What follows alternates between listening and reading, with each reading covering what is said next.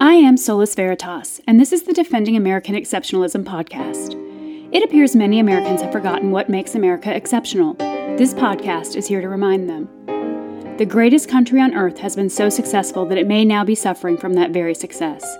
The lack of any real suffering in recent decades has made it all too easy for people to criticize and malign the greatest country ever to have been established by man, while sitting comfortably in their centrally heated homes, watching big screen TVs, interacting with their fellow men primarily through social media, and experiencing life events via virtual reality video games. This podcast is meant to serve as a reminder and tutorial on the unique and special form of government our founders created, and to explain the real history, purpose, and structure of America. It hopes to offer a counter to the falsities gaining popularity in the past 20 years, probably even longer, that America is no better than any other country, no different, and no more honorable. Indeed, the very qualities of our country and her people that make it great are under attack in a way that threatens the very foundation on which it balances. Keyboard warriors, echo chambers, and virtue signaling with no substance are all the means by which individuals hide from any thoughtful discourse with their neighbors and make nearly impossible any honest intellectual discussion of the issues of the day. If you'd like to engage in those types of discussions, stay tuned.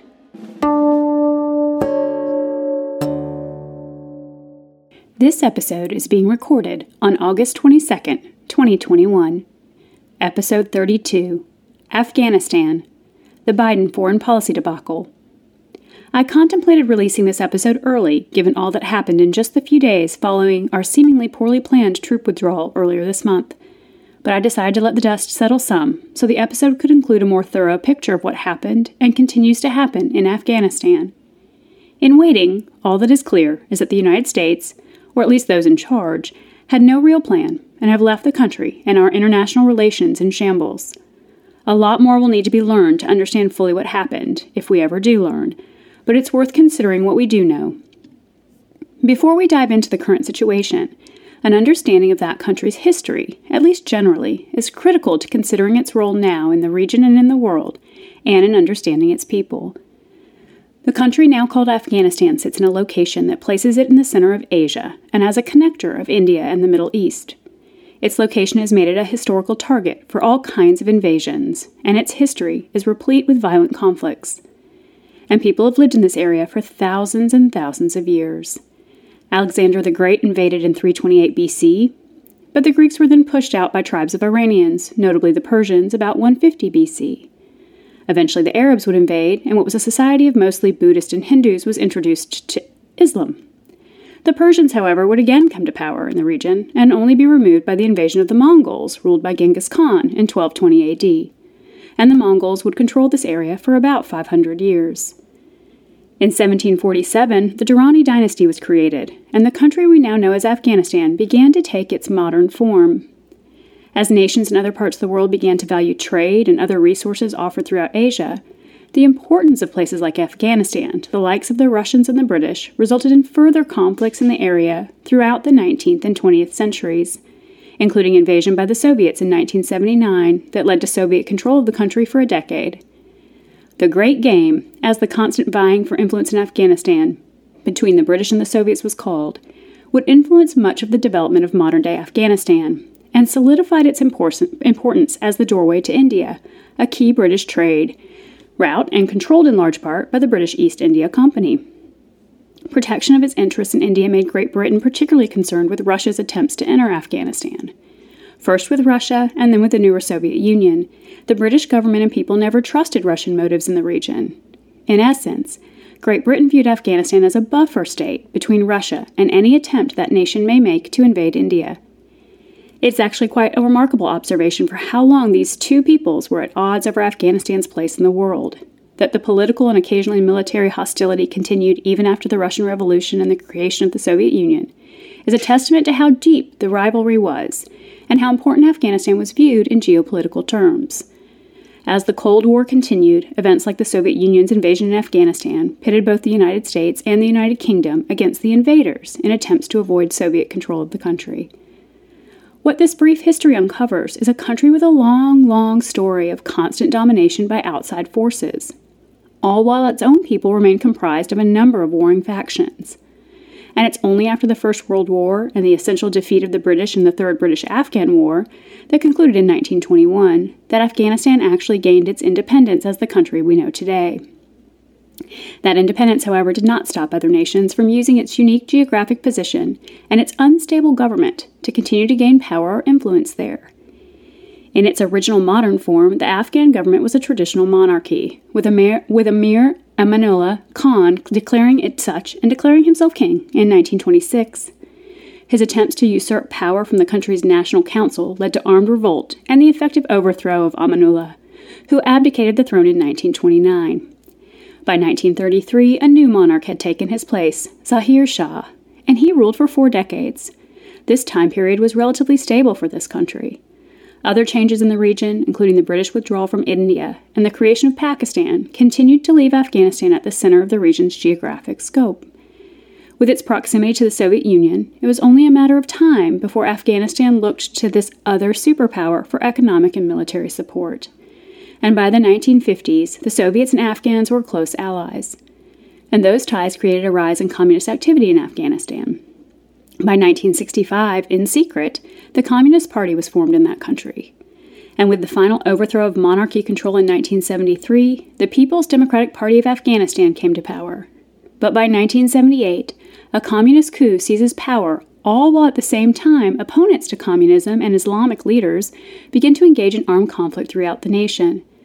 The Mujahideen is created to oppose this communist government, the ties of the Afghan government to the Communist Soviet Union, and the 1979 murder of the United States ambassador, Adolph Dubs, leads to a cutting of ties between the United States, which had, in hopes of staving off the Communist march and Soviet power, included financial assistance, and Afghanistan were severed. In other words, the United States cut its ties.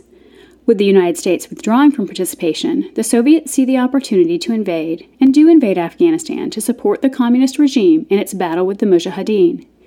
In an interesting look back, the civil war occurring in Afghanistan resulted in millions of Afghans escaping to neighboring countries and created an unlikely ally for the United States. As Osama bin Laden, with his Islamic positions, found himself aligned with the anti communists, the Mujahideen, the same Mujahideen garnering support from the United States and Britain. And by the late 1980s, bin Laden and others formed Al Qaeda, at this time in history to fight its religious jihad against the Soviets and by the 1990s, the rebel groups had gained control, and the Taliban, just one of those rebel groups, aligned with the Mujahideen. They rose to power and approval as they promised peace. By this point, it should be clear that the historical and current situation in Afghanistan are not simple, and the issues get even more directly relevant to the United States, as the Taliban, Al Qaeda, and others, having defeated the communists in their region and with the fall of the Soviet Union, turn their sights on other enemies. The enemy of that enemy is my friend, but only until our joint enemy has been defeated. For the Afghan rebel groups that defeated communism with the help from places like the United States, once done, they turned their sights on the remaining superpower, America, as the enemy it next sought to defeat. For a number of years, Afghanistan served as base camp for Osama bin Laden and Al Qaeda and it is from within this nation those committed to a jihad against the West and the United States trained, planned, and financed what would be a pattern of attacks on our country and her allies, including an earlier bombing at the World Trade Center, bombing of United States embassies, and attacks on the USS Cole. After bombing U.S. embassies in Africa in 1998, the United States launched its first military strike against Al Qaeda training camps in Afghanistan. These initial cruise missile attacks were viewed generally as not successful, the human right, rights abuses being committed in Afghanistan, primarily the attack against any non Muslims, were growing, and the hatred to be cultivated by those recruited into the jihad against the West continued to grow, with things like the cruise missile attacks as a basis for turning that ire onto our country. Though those involved with the likes of Al Qaeda were not limited to any one nation, what would become the most horrific attack on U.S. soil since Pearl Harbor would have ties to Afghanistan that were deeper and harder to eradicate than could be imagined the use of bin Laden and his supporters in the Afghan countryside and mountains, and the damage done by their hiding within Afghan borders to the majority of the Afghan people cannot be underestimated. But nor could the complicit nature of the government of Afghanistan in knowingly and willingly harboring terrorists.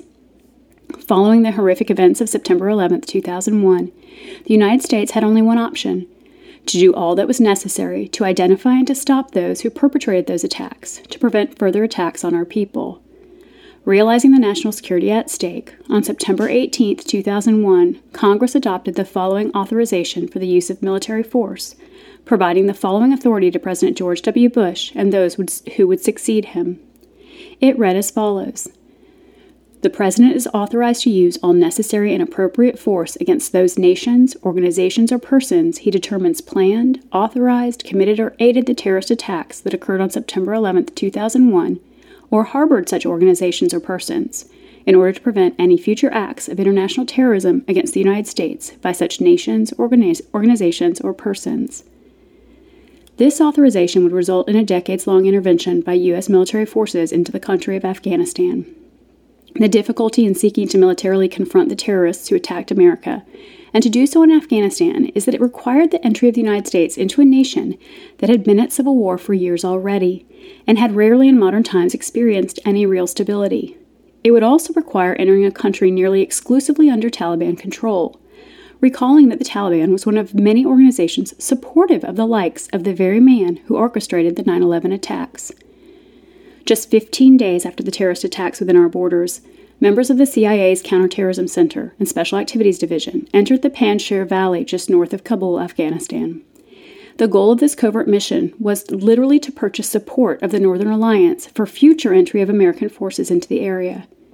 Just a few days later, British intelligence forces arrived, seeking to garner further support among the Afghan forces, including both the Northern Alliance and members of Tal- the Taliban by attempting to bribe Taliban fighters to cease actions against the West efforts, or even to turn them against the Taliban to join the Northern Alliance. By October, the United States military officially launched operations in Afghanistan with the start of airstrikes. Key targets were locations believed to be terrorist training sites, or to house those involved with or equipment used for command and control of Taliban and Al Qaeda operations. These would be just the small start to an ongoing campaign where our in country allies were less than reliable at times and where the enemy failed to abide by any normal rules of engagement. Despite re- repeated requests, the Taliban refused to extradite bin Laden or to take any action against terrorist training camps in their country. So by October 2001, Operation Enduring Freedom launched, including joint efforts by American and British military forces, who were soon joined by forces from other nations and from the Afghan Northern Alliance the only real in country counter to the Taliban. What followed were years of conflict in the country that now included U.S. military troops. Initial action within Afghanistan was successful, at least at, at, disrupting terrorist training camps and pushing the Taliban out of power. But most key leaders with Al Qaeda and the Taliban went uncaptured, often fleeing to neighboring countries. The terrain of Afghanistan provided ample places to hide, and neighboring countries like Pakistan were not likely to be of great assistance to the United States and its allies. By the end of 2001, just a few months after the attacks of September 11th, the United Nations International Security Assistance Force, ISAF, formed as the entity to oversee military action. A couple of years later, NATO would step in to take over much of these efforts, such that some operations were overseen by NATO and some were under strictly U.S. command. Work was begun installing a new leader in Afghanistan and attempting to set up a new and more free and democratic governmental structure. But the Taliban would not sit back and allow the West to take from it the country over which it had gained authority. Taliban rebels began to push back nearly immediately, despite the fact that in 2004, popular elections were held in which Hamid Karzai, who had been the leader during the transition government, was elected president. Hostilities with the Taliban continued, and the Taliban sat, prior to U.S. troop withdrawal, poised to regain control of Afghanistan once again as soon as the opportunity presented itself. Though there were clear objectives when the United States entered Afghanistan related to identifying and disrupting the terrorists who had just attacked us. As the year years unfolded, the purpose seemed to evolve, and the decisions made from the top, plagued with misjudgments, false pronouncements of victory, unclear policy goals, and a seeming refusal to consider long term consequences both of the time spent there and any eventual withdrawal. We entered Afghanistan to disrupt and dismantle Al Qaeda. We did not enter to build a nation. That said, there is good, a good argument for a small continuing presence to avoid just what we are seeing now a near immediate return to rule by terrorists and an instant increase in the risk of terrorist activity within the borders of Afghanistan. The review of the brief history of Afghanistan should have indicated that attempts to try to restructure its government into something resembling ours was not likely to succeed, or at least not simply by the providing of assistance by America and her allies. Even if supported by a majority of the Afghan people, the history of civil war and unrest does not lend itself easily to the imposition of democratically elected leaders, when opposition leaders remain willing and able to oppose such leaders with military force. The other problem with Afghanistan is that the United States, fearing anything looking too much like the failure in Vietnam, constantly set short timelines for its military forces to reach goals and kept changing the goals themselves. And when goals were not met, the solution was all too often to insert more money into the country in an attempt to buy our way out of any perceived failure. Much of this money went into the Afghan military, a military full of very fine people, but also full of corruption and poor training, no matter how much American and Allied forces tried to turn it around. This is not a failure of our soldiers, but of those at the top making decisions for political reasons. In truth, the war in Afghanistan was probably always unwinnable in the traditional sense, but it was not a traditional war. Our primary goal was American security from terrorists, and it is here that troop presence was holding the line and was clearly effective. When the scope of our efforts turned more to country building, it opened up the effort to more bad decisions. Afghanistan was and still is a failed state, it had no stable government with which to coordinate our efforts, and it had no secure structure to which to seek to return it.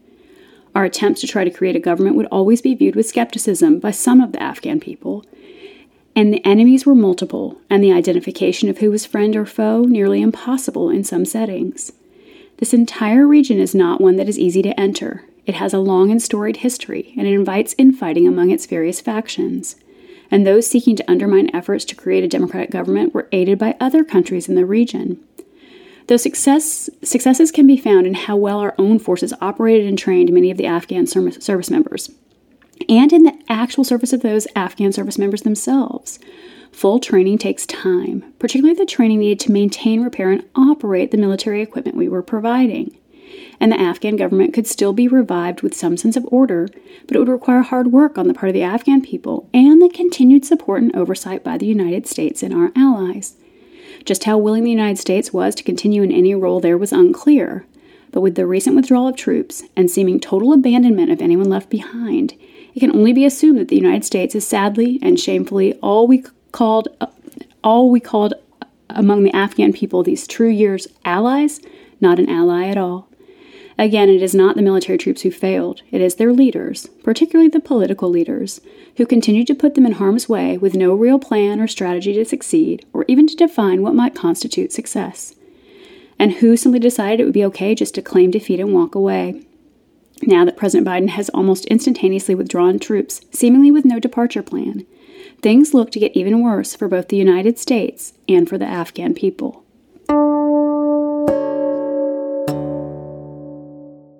The United States lost several thousand servicemen and women in Afghanistan, with tens of thousands more injured and even more emotionally scarred by the time spent in this country and the time lost at home. The cost in terms of lives lost or ruined is, is immeasurable. What is measurable is the financial cost, which is estimated at about a trillion dollars. To be fair, there were successes. Osama bin Laden was taken out, though found in Pakistan and not Afghanistan, and nearly 20 years has passed without another terrorist attack within our borders. It cannot be denied that the fact that U.S. troops remained in the country for these years prevented a reconstitution of Al Qaeda and its terrorist network there. The Special Inspector General for Afghanistan Reconstruction uncovered a collection of government officials who long ago viewed the war as unwinnable, but without a way to exit the country without risks of instability in the region and the creation of security risks to U.S. concerns. It may be that a peaceful Afghanistan is simply not a reachable goal at this time, at least not at the hands of a Western nation and with continued meddling by the likes of Pakistan. But with no combat losses in the past 12 to 18 months, some kind of peacekeeping force clearly served U.S. interests related to protection against a re emerging terrorist organization. The first several years after the introduction of U.S. forces into Afghanistan may have given us a sense of success. Indeed, this time period was relatively peaceful and involved much lower troop levels than would later be used. The goal was clear to defeat or disable Al Qaeda and the Taliban, but the path to the goal was not clear. Efforts to target these groups' leaders may have had some effect, but it was insufficient to convert those dedicated to fighting against us to our side of this war. The Pakistani President Pervez Musharraf, at the request of President Bush, did cut off financial support to the Taliban. Pakistan had its own foreign policy interests, interests to balance with any fear of offending the United States. always having concerns that India could exert more influence in Afghanistan, as Afghanistan sits between Pakistan and India. Pakistan's interest was in ensuring forces were present in Afghanistan that would push back against any entry by India into that nation. And though cutting off direct support to the Taliban soon after September 11th, at least for some period of time, as support did again begin to flow from Pakistan to Taliban just a few years later, Pakistan's actions opened the door for our adversaries to enter that nation and rebuild themselves there as a kind of safe haven. Yet the United States' official position continued to be one in which Pakistan was still a needed partner in our efforts. By 2006, Taliban leader Mullah Omar, having reached out through recordings to Taliban fighters to ask them to be prepared for a return to the fight, was able to launch an attack that would involve thousands of Taliban fighters, surrounding and taking over key areas in the south and east parts of Afghanistan. This return of the Taliban in force essentially created two rival governments. It also required increases in U.S. troop levels. Where initial troop levels started at about 8,000 and grew to about 20,000 within a few years after the start of the conflict. Following the resurgence of the Taliban, President Obama made the decision to increase troop levels yet again, and the troop surge would result in nearly 100,000 U.S. soldiers being present in Afghanistan. This troop surge, it was hoped, would allow for the continued fight against Al Qaeda and the continued strengthening of Afghan forces to be able to resist the Taliban and to avoid leaving a country that may again open its doors to the likes of Al Qaeda for use of its lands to continue terrorist training.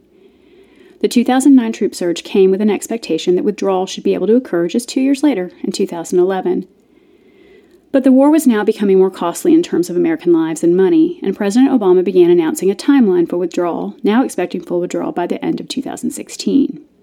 But in 2015, the Taliban again demonstrated its refusal to give up, and through multiple well planned operations defeated the Afghan soldiers, though those forces far outnumbered the Taliban fighters, taking back almost all the areas reclaimed by U.S. troops after the surge. This Taliban offensive proved the ineffectiveness of the Afghan troops as a group at this point. Though full of many fine military members, too many in the rank and file were untrained and undisciplined. And for whatever reason, and despite training and equipment far superior to the Taliban, Afghan military forces often surrendered rather than fight the Taliban. For those who remembered what Taliban rule was like, that should come as no surprise. They were, li- they were right to be afraid. The reason these Afghan military members often failed also to follow their training is likely due to a number of factors, but one that cannot be overlooked is the widespread corruption and mistreatment of the average Afghan citizen by its leaders. When corruption leads to the kind of mistreatment suffered by so many average Afghans, it should be no foreign policy or diplomatic surprise that these very citizens are not quick to trust a newly established government or any government and can more easily be convinced to participate in uprisings set on destruction of those engaged in corruption. In addition, those many, many Afghans who did stand side by side with our own forces to better their situation and fight for freedom still needed some skeletal support, and when we abruptly withdrew that support, a collapse was nearly certain. Pair the widespread corruption with a centuries long disdain for occupation of the nation by outsiders, and you set up a difficult stage on which U.S. forces are being asked not only to provide security and training, but to try to persuade the thinking of the Afghan people. For this reason, too, even those wishing for peace were not necessarily of the mindset that the Taliban were a force worth dying to fight. Some lacked passion to fight the Taliban as an enemy. Instead, the untenable position for these Afghans was in attempting to support was in attempting to support invaders against their own people. Others, given Afghanistan's young population, have never lived under or are too young to recall what the regime was really, really like when the Taliban was last in power, and that puts them at a disadvantage at trying to determine where their allegiances should lie. In hindsight, there were a lot of mistakes along the way, as there always are, that may have changed the outcome in Afghanistan. But even if things had gone differently, had different decisions been made, the chances of long term success here on the nation building front, as shown by history, were likely always low unless a U.S. or NATO presence remained. With that being the case, the removal of U.S. troops seemed to, to some an obvious decision. If we can't succeed, why stay? But because of the years of involvement there and the continuing instability, and the terrorists undoubtedly waiting in the wings or mountains around the world just looking for another opportunity to strike a blow against the West. We cannot simply toss up our hands and walk or fly out. There must now be a strategy to minimize the damage and to continue to monitor and to thwart any attempts at the resurrection of the likes of Al Qaeda. Unfortunately, it appears there is none. In April of this year, Claiming success in Afghanistan, President Biden announced his plan fully to, to withdraw U.S. troops by September 11th. the 20th anniversary of the terrorist attacks on our country. That seems like an odd date, but we won't debate that here. He claimed this withdrawal would be safe, deliberate, and responsible. Then in July, President Biden announced the withdrawal would be complete earlier than the original date, with all U.S. troops out of Afghanistan by August 31st. The first misstep here was in announcing any withdrawal date. Withdrawal of troops from military engagement should occur only when certain conditions have been put in place to do so safely, and announcing a date further emboldens those who will celebrate the leaving of U.S. troops and who may now plan their own strategy for what happens when the country's security is no longer being supported by America. And of all people, President Biden, who was vice president during the also failed withdrawal of troops from Iraq that led to the rise of ISIS, should understand the need for a proper and well constructed exit strategy. The decision to remove troops is not necessarily the error here, though the likelihood that we could, anytime soon, remove all troops, as President Biden has done, without serious negative repercussions, should have been obvious to anyone as not the best choice. Both Presidents Obama and Trump desired to find a way to begin our safe exit from Afghanistan. The right way to do so was the challenge. Our leaders owed it to us and to the Afghan people to leave only at a time and in a way that would protect some stability and security for both countries. Criticism could be levied at these prior administrations for not finding the right strategy for us to leave, or it could be a realization that leaving, or at least a complete withdrawal of any American presence, was not as simple once all the facts were known to the president making the decision. Though President Trump had become a, begun a process that may have worked involving negotiations with Taliban leaders without relying on their honesty in reaching such agreements and setting out conditions for U.S. withdrawal and what the U.S. would do if those conditions were not met, agreements with the organizations like the Taliban have to come with dire consequences should they fail to abide by them. As Kash Patel, the member of the Trump administration whose responsibility it was to wind down the war in Afghanistan, has written recently in the New York Post, Contrary to claims by the Biden administration that this debacle is the fault of former President Trump's own exit strategy, the Trump administration plan was not followed. We will never know how things would have turned out had President Biden followed that plan put in place by the prior administration, but I feel pretty certain it couldn't have turned out any worse than what has happened. Despite his promise that the withdrawal would be safe, deliberate, and responsible, it seems it has been anything but. This withdrawal is an unmitigated disaster, and already President Biden has been forced to order thousands of troops back in, more than were stationed there at the time of the withdrawal, to help evacuate the U.S. Embassy and secure the airport. A withdrawal that did not first plan for the safe evacuation of these American citizens creates echoes of the same kind of abandonment that occurred in Benghazi under the Obama administration, but at a much, much more serious level.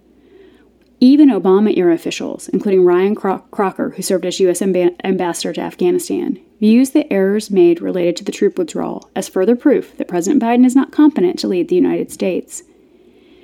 In an interview as the country began to fall, he had this to say I'm left with some grave questions in my mind about his ability to lead our nation as Commander in Chief. To have read this so wrong, or even worse, to have understood what was likely to happen and not care. We have seen this movie before. This would be the Taliban of the 1990s that gave safe haven to Al Qaeda, except they're meaner and tougher than they were then because of what they've been through. And why is the almost instant withdrawal of troops now nearly immediately followed by reintroduction of more troops? Well, because as many suspected, but President Biden denied, as soon as we left, the Taliban marched in.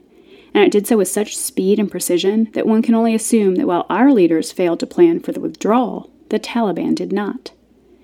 They knew exactly what they would do when Americans left.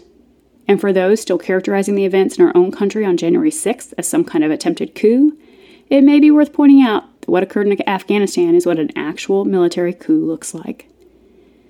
Though the immediate concern is safe evacuation of the Americans who remain there, the departure of the United States from Afghanistan comes with many other serious risks.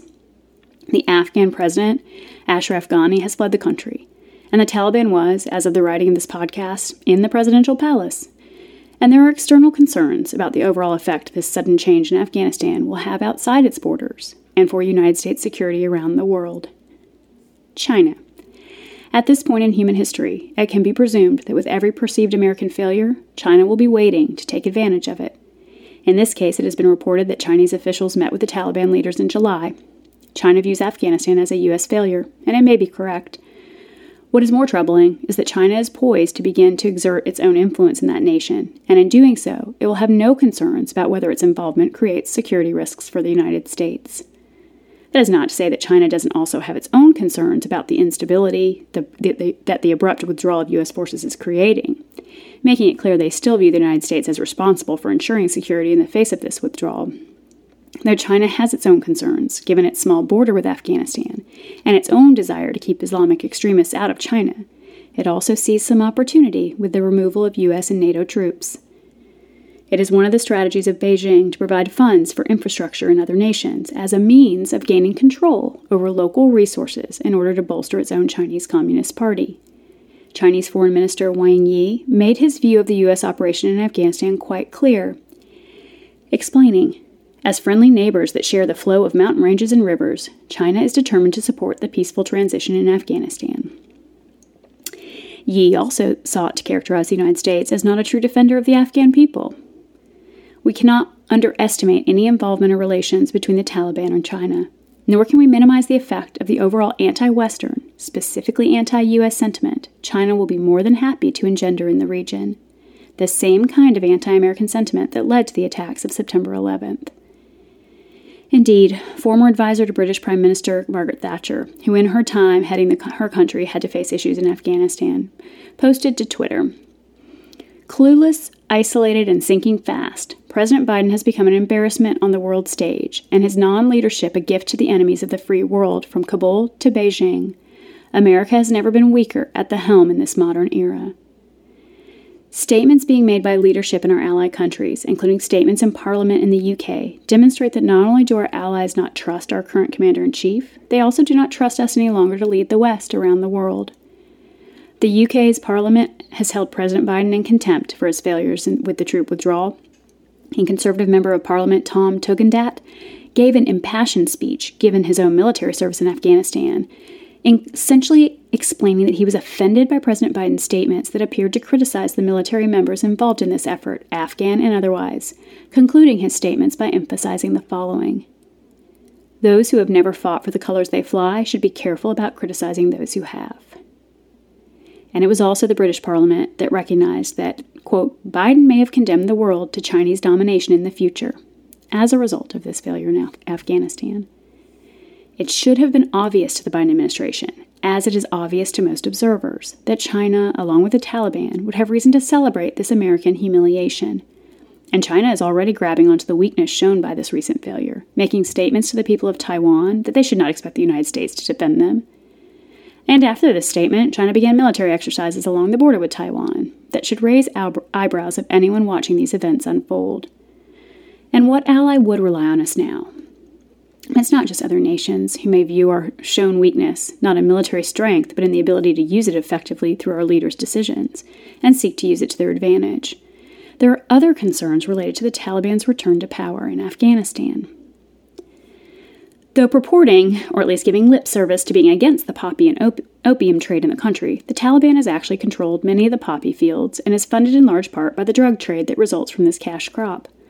Opium poppy is the country's biggest crop, and from it, Afghanistan produces at least 85% of the world's heroin.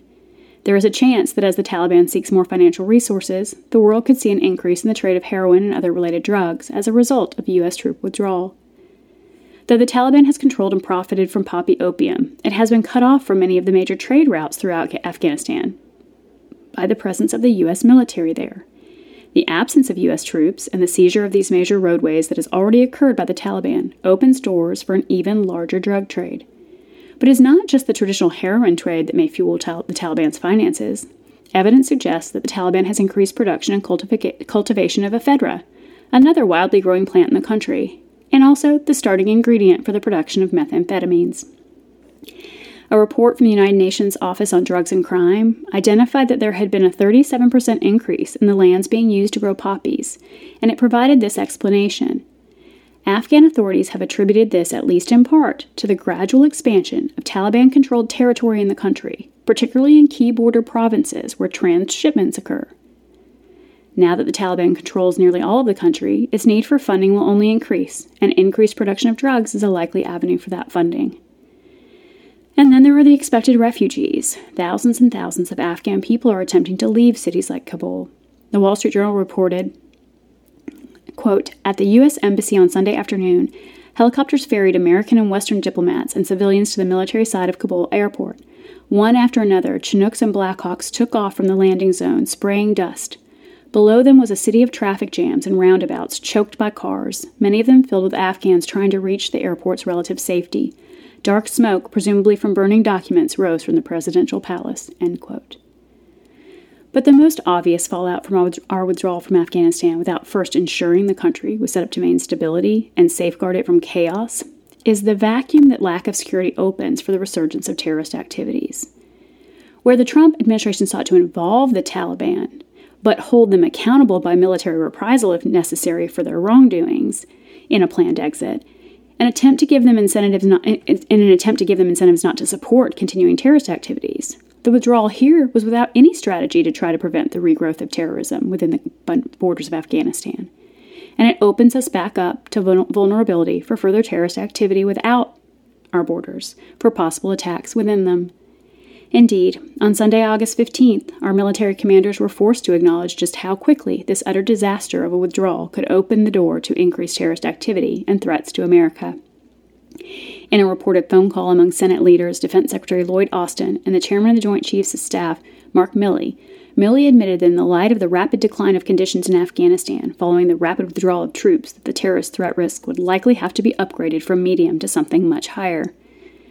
It might be worth pointing out that maybe Milley and Austin should have spent much less time trying to create a woke, diverse military and much more time planning the strategy for the exit from Afghanistan. And the Taliban is already making it clear they do not seek to take over the country and act with decency.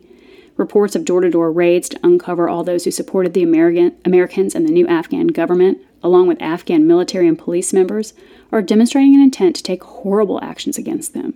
Reported beatings of those attempting to escape and get to the airport, and the number we can expect to be killed at the hands of the Taliban is frightening.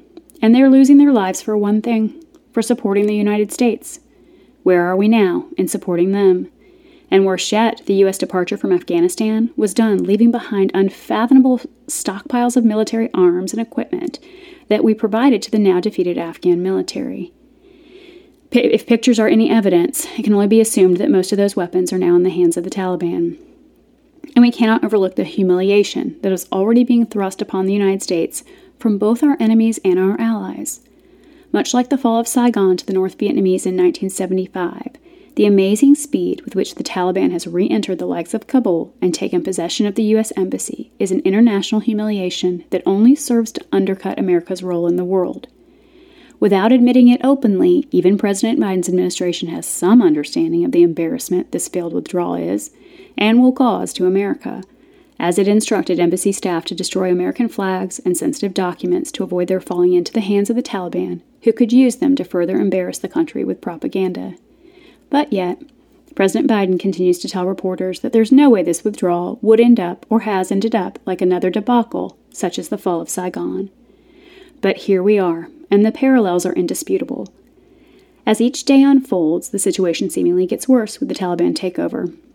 They've taken over Bagram Air Base, and they've released high value prisoners, including previously captured Al Qaeda members.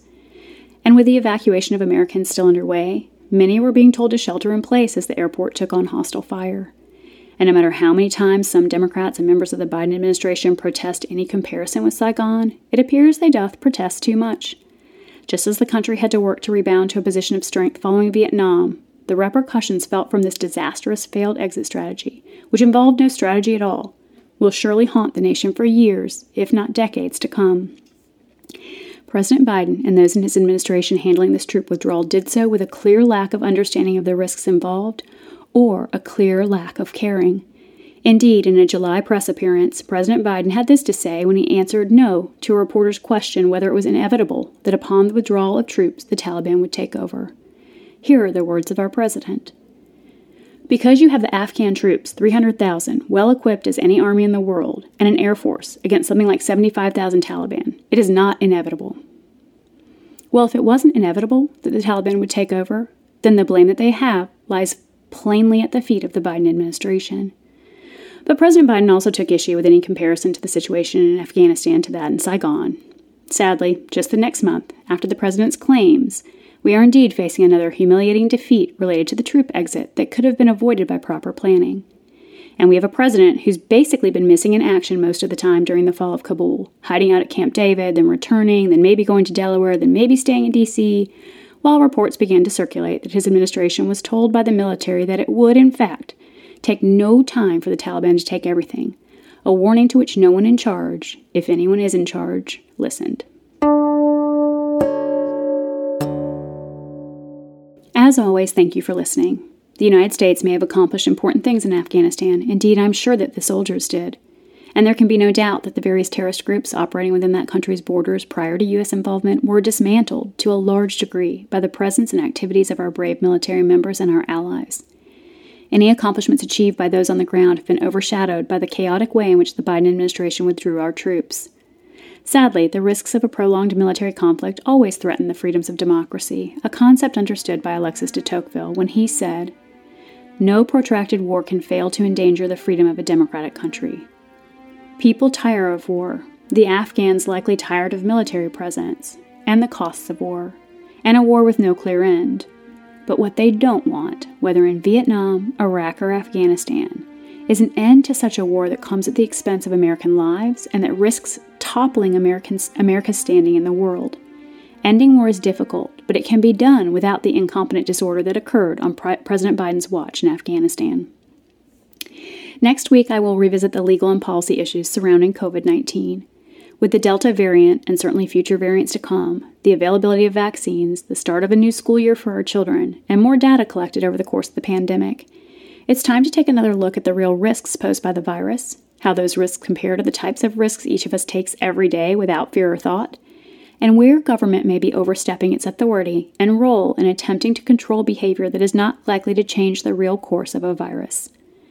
Until next time, stay free, be brave, search for truth, defend our Constitution, and God bless America, particularly America's servicemen and women. If you've enjoyed this podcast, please consider leaving a five star review on Spotify, Apple Podcasts, or wherever you listen to podcasts. And don't forget to share the podcast with others who may enjoy and need to hear it. If you wish to help this podcast continue, you can contribute to support it by going to anchor.fm backslash solus veritas and clicking the support button. The Defending American Exceptionalism podcast is written and produced by Solus Veritas. Original music by Canticum Octar. Special thanks to Morales Susceptor. Copyright 2021.